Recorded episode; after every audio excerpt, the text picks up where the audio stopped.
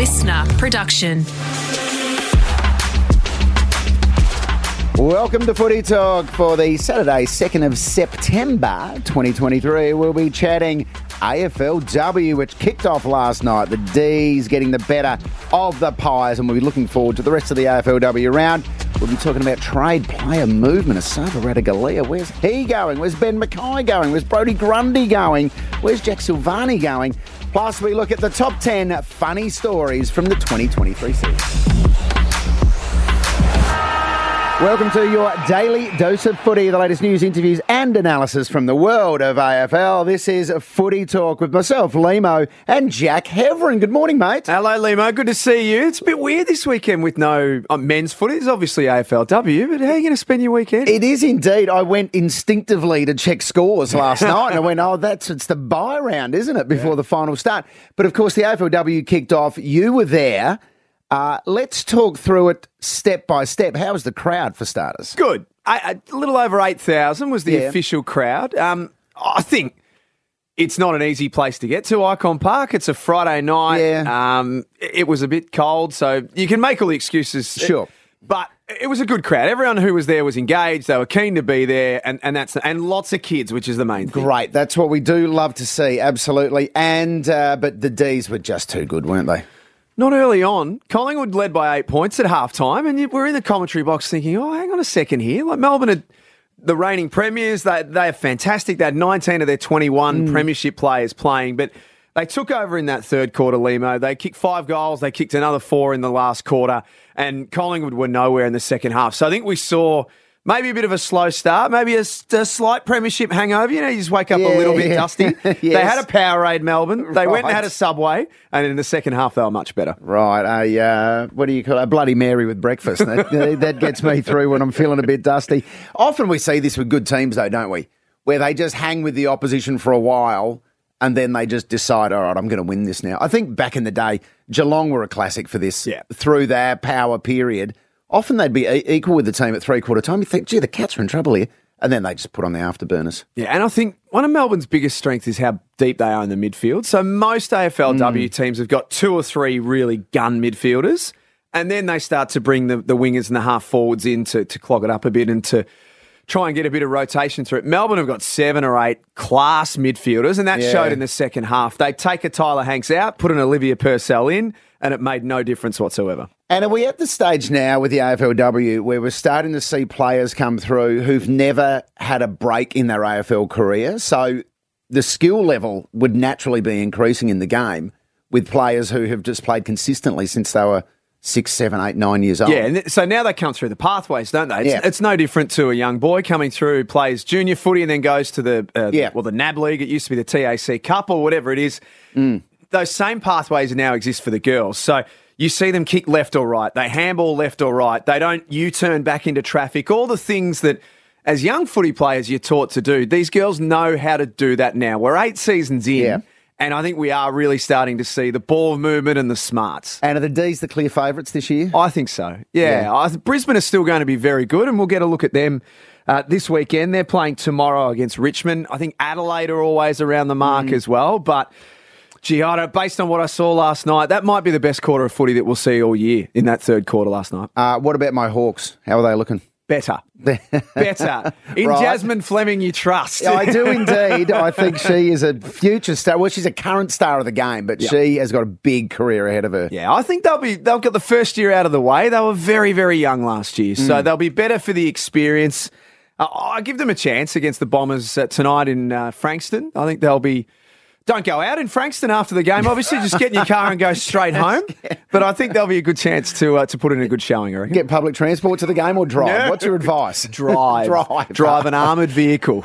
okay. Uh, so what have we got today? We've got Carlton Gold Coast back at Ikon Park today at one o'clock. Who's going to win that one? uh, ooh, Gold Coast, I reckon. Just Okay. Uh, Norwood Oval, uh, which we saw during the gather round, which was great to see footy at Norwood Oval. Uh, Adelaide and Port are playing there today. It's the, uh, not the derby, the showdown. showdown. They've recruited a few too, Port Adelaide. They've got Mm. a couple of Adelaide's best players to come across. They think they're half a chance, but as I said, I think the Crows are one of the best teams in the competition. Yeah, and uh, five o'clock this afternoon, Geelong and the Bulldogs. Don't mind the doggies. Uh, our girl Kate McCarthy, part of the coaching staff there at the Western Bulldogs. I think they will improve. Uh, and oh, the the big clash of the rivals, Hawthorn and Essendon uh, playing tonight. Come on, it's the Hawks, surely. Oh, well, I have to say that because you're here, don't I? Indeed, you do. Uh, let's go with the Hawks. So we are up and away for another season of uh, AFLW footy. Get out there amongst it and do support your local uh, or your AFLW team, whoever that might happen to be. Uh, one of the things that happens in this off week as well, Jack, because we just can't get enough footy. We've, we've got, we've, we're all about the footy. Ten teams have finished, so now we're talking about trades. Where are players going to end up? Who's leaving what club? Who's going where? Let's talk about some of the bigger names that are being thrown around. Uh, Brodie Grundy. Now, where do we reckon he might finish up? Because he's clearly not fitting in at Melbourne. Anywhere but Melbourne. Gee, how much is it going to sting him next Thursday night watching Melbourne play Collingwood while he's sitting on the sidelines? I feel you you got to feel really sorry for him. If Yeah. you think about this like in your own everyday life, you, you go and accept a job, and then after three months the job changes, and the employer says, "Oh, actually, we're going to go back to the way that we used to do it," and Yeah. you're sort of like, "Well, what do I do now?" So. I do feel for him a bit. Um, it looks as though Port Adelaide are the favourites. He met with Mm. them during the week from uh, from all reports, so it looks like that's where he might go. And that's a trip home for him as well, which is Yeah. which is nice. Back to uh, South Australia. Yeah, a word you don't ever want to hear is it. We're going in a different direction. oh, great. Okay. Uh, so Port leading that race. Esava Ratugolea, it seems, is leaving Geelong. Yeah, so what do you think about this as a Hawks man? Because he's been thrown up as someone that Hawthorn are looking at, Port Adelaide are looking at him as well. Does Would he look good in brown and gold? I don't know. I don't. I'm not. I'm not convinced. If I'm going to be completely honest, and particularly, uh, you know, a seven-year deal for five million bucks has been thrown around. That is, to me, that is massive overs. It's a lot of money. And a seven-year deal. Yeah. I feel like that's way too much. But anyway, it seems Hawthorn and the Power uh, are both chasing Esava Ratugoleas. You know what it shows, Lehmo? It shows the value of being a key position player. I- I- he's not getting Yeah. that offer and that money if he's a winger or a half forward, but everyone wants key backs and particularly ones that can intercept mark. and Hawthorn need one.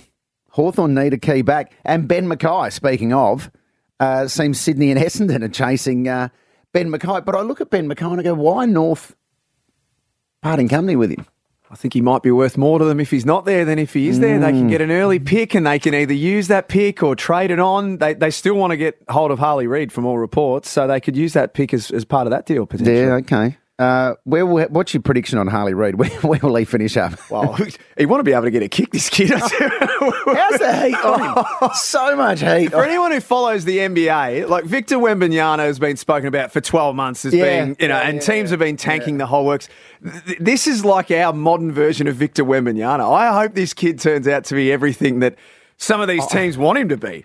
And with Victor Wembanyama, what we saw is during the uh, what's the series the NBA plays in the off season? Uh, the Summer League. the summer league. Yeah. During the summer league, people were filming him just desperate for stuff ups, and they were putting together little packages of him fresh airing shots and handing the ball over and all sorts of stuff.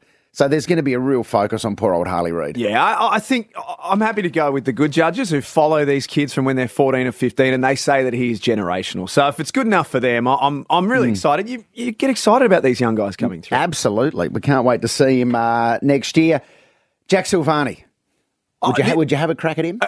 I'm stunned, to be honest, that I, read this morning in the Herald Sun Mm. that he doesn't have any takers at this stage. I, I am absolutely mystified Mm. by this one. I would have thought that he could fit in at a at a Richmond, he could fit in at a, at a Collingwood potentially as that sort of second ruck, third Mm. tall, someone like the Giants. To to think now that he might be in a situation where he's going to have to potentially go back to Carlton and accept minimum chips is very surprising. Yeah, pretty uh, pretty rough for poor old Jack uh, Silvagni.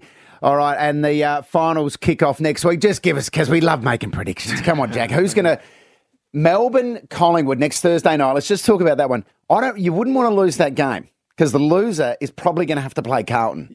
Yeah, A, car, a rampaging Carlton Yeah. coming off a first finals win Uh, so Melbourne Collingwood, who, do you, who are you tipping? Oh, I reckon I'll flip flop on this about 10 times between now and next Thursday. I'm saying Melbourne at this stage. Right. Not with any great conviction. What about you? Yeah, I'm going with the Pies. So Yeah, we'll okay. say, but I just want it to be close. I want it to be a one point. Whoever wins, in fact, extra time. That's what I want. I want a draw, an nice. extra time, That'd and a one nice. point win. Hey, have we got a list coming up from you? We have indeed. Uh, it's the top 10 AFL stories of the year for providing comedy. Love it. Right. Love so uh, you're listening to Footy Talk. Stick around for that list. And if you're listening on Apple Podcasts, Spotify, or LiSTNR, please hit the like button and leave us a review or rating. New episodes every day at lunchtime.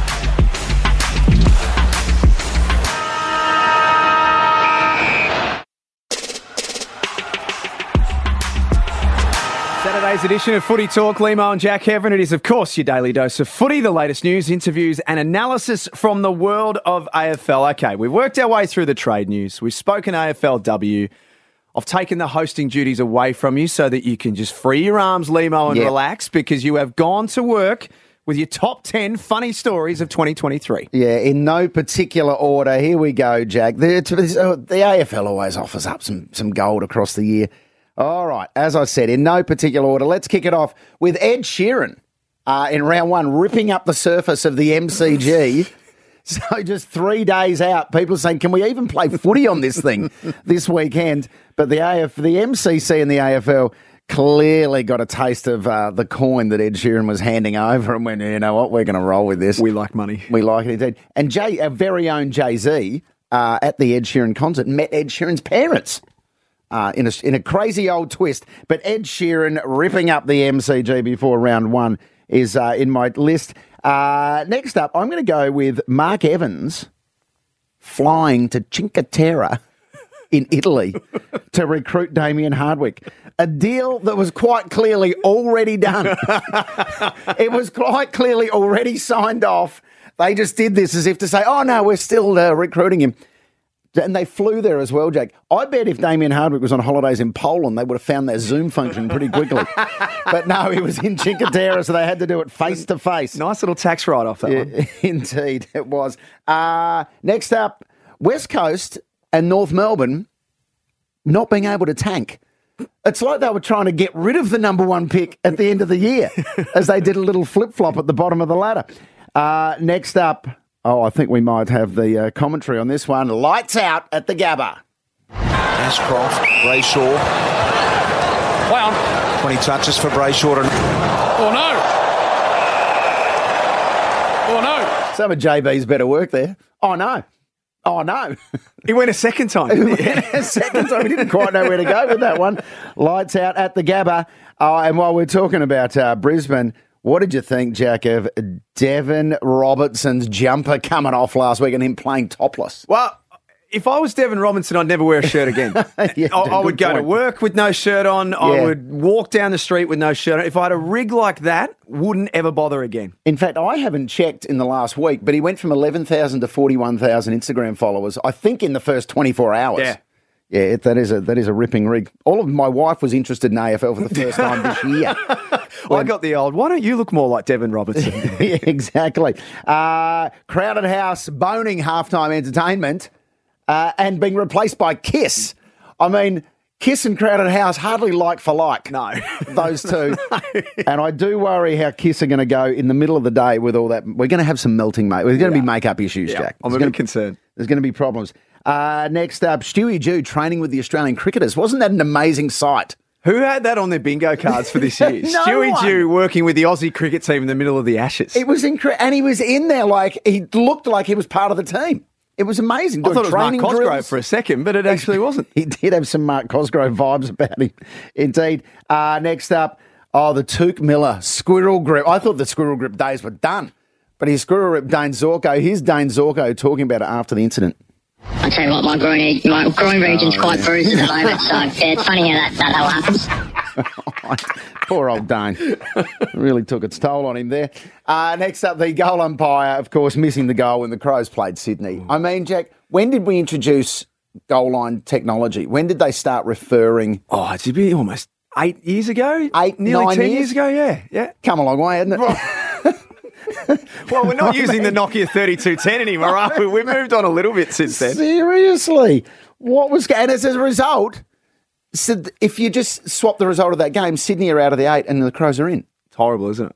It's- Horrible. it is brutal. It is brutal. Uh, the stadium down in Tasmania was approved this year, but 10 years ago, Jack, on the TV series Utopia, it was absolutely poo pooed by my character. Well, we've been right through the report. It's very exciting. Yeah, tossed it around with the folks upstairs, and it's pretty clear what Tassie is crying out for. Loud and clear. Do tell. A new stadium. That's 14th. Well, it's not in order of priority, I did the report. It's in order of priority but that's highlighted. by you. Yeah, right. I mean, and now it's happening. Life imitating art. And finally, that is 10, but I'm going to give you number 11, Jack. Uh, Jack Ginnivan. This is possibly the biggest AFL story of the year.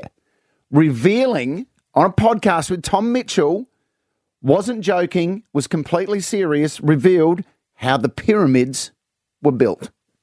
Well, the narrative is that people built the pyramids, which is like nearly like impossible. So you're saying they must have had machinery or something? Back Yeah, then? machinery or like some sort of like aliens like back then. I mean, that's that's far more believable that it would be aliens. so that is a uh, Jack Ginnivan breaking some news there on Tom Mitchell's podcast. Uh, but there it is. They're my. Uh, I'm sure there are others, but that's my list. for Very, you, very nice. How are you spending the weekend with no footy? What are you going to do? Uh, what about? Well, it's Father's Day tomorrow, so I'm sure I'm in for some lovely surprise. If you're listening. Uh, from my son and my wife tomorrow. So we'll see how we go. And I'm recording a comedy special at the moment. Oh, nice. I did the first night last night, second night tonight. Beautiful. So uh, that's my weekend. We'll keep an eye out for that one. Enjoy your weekend. There is no men's footy AFLW going on across the weekend. And of course, if you've got a question for us here on Footy Talk, hit us up on Instagram at Footy Talk underscore pod or Footy Talk pod on TikTok. Final special tomorrow. You'll hear features from Scott Pendlebury, Harry McKay, and Max Gawn. Have a great weekend.